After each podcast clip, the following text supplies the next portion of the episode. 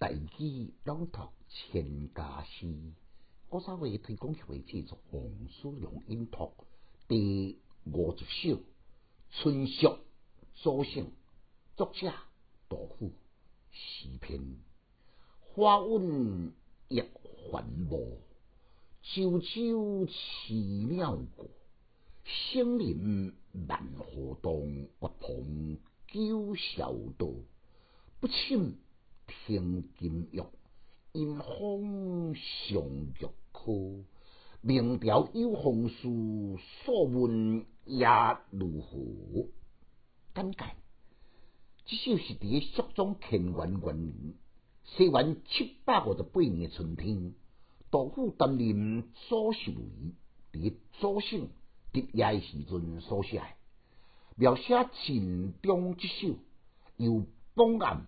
到深夜，搁再由深夜到天光，通宵无困的过程。修炼呢，按祖先也所见的景色，像像花蕊含苞待放，照着桃林气息飞鸣而过，拢点着春天气息，思念真切，历历如画。暗恋呢，真故是写夜中之景。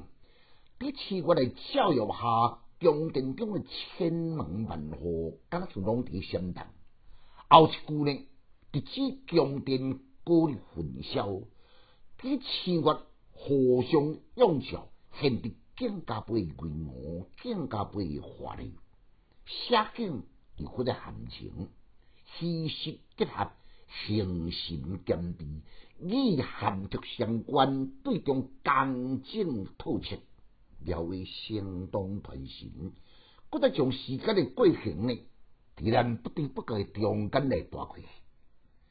竟然一直夜到三更半暝，好像敢若有人伫开宫门的锁匙声，仿佛好敢像着百官骑马要上朝的马铃声，这拢是上过有责任的上上的幻觉，深切表现伊规暗无明直属的责任感。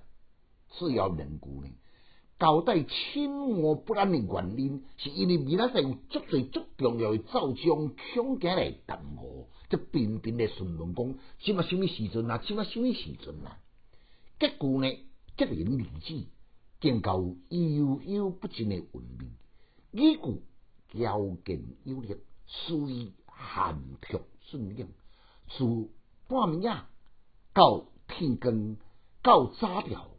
赋予变化实事的表明，描写亲切又相当传神，体现杜甫的诗结构严谨，搁在另外诗明达而搁在温馨的特色。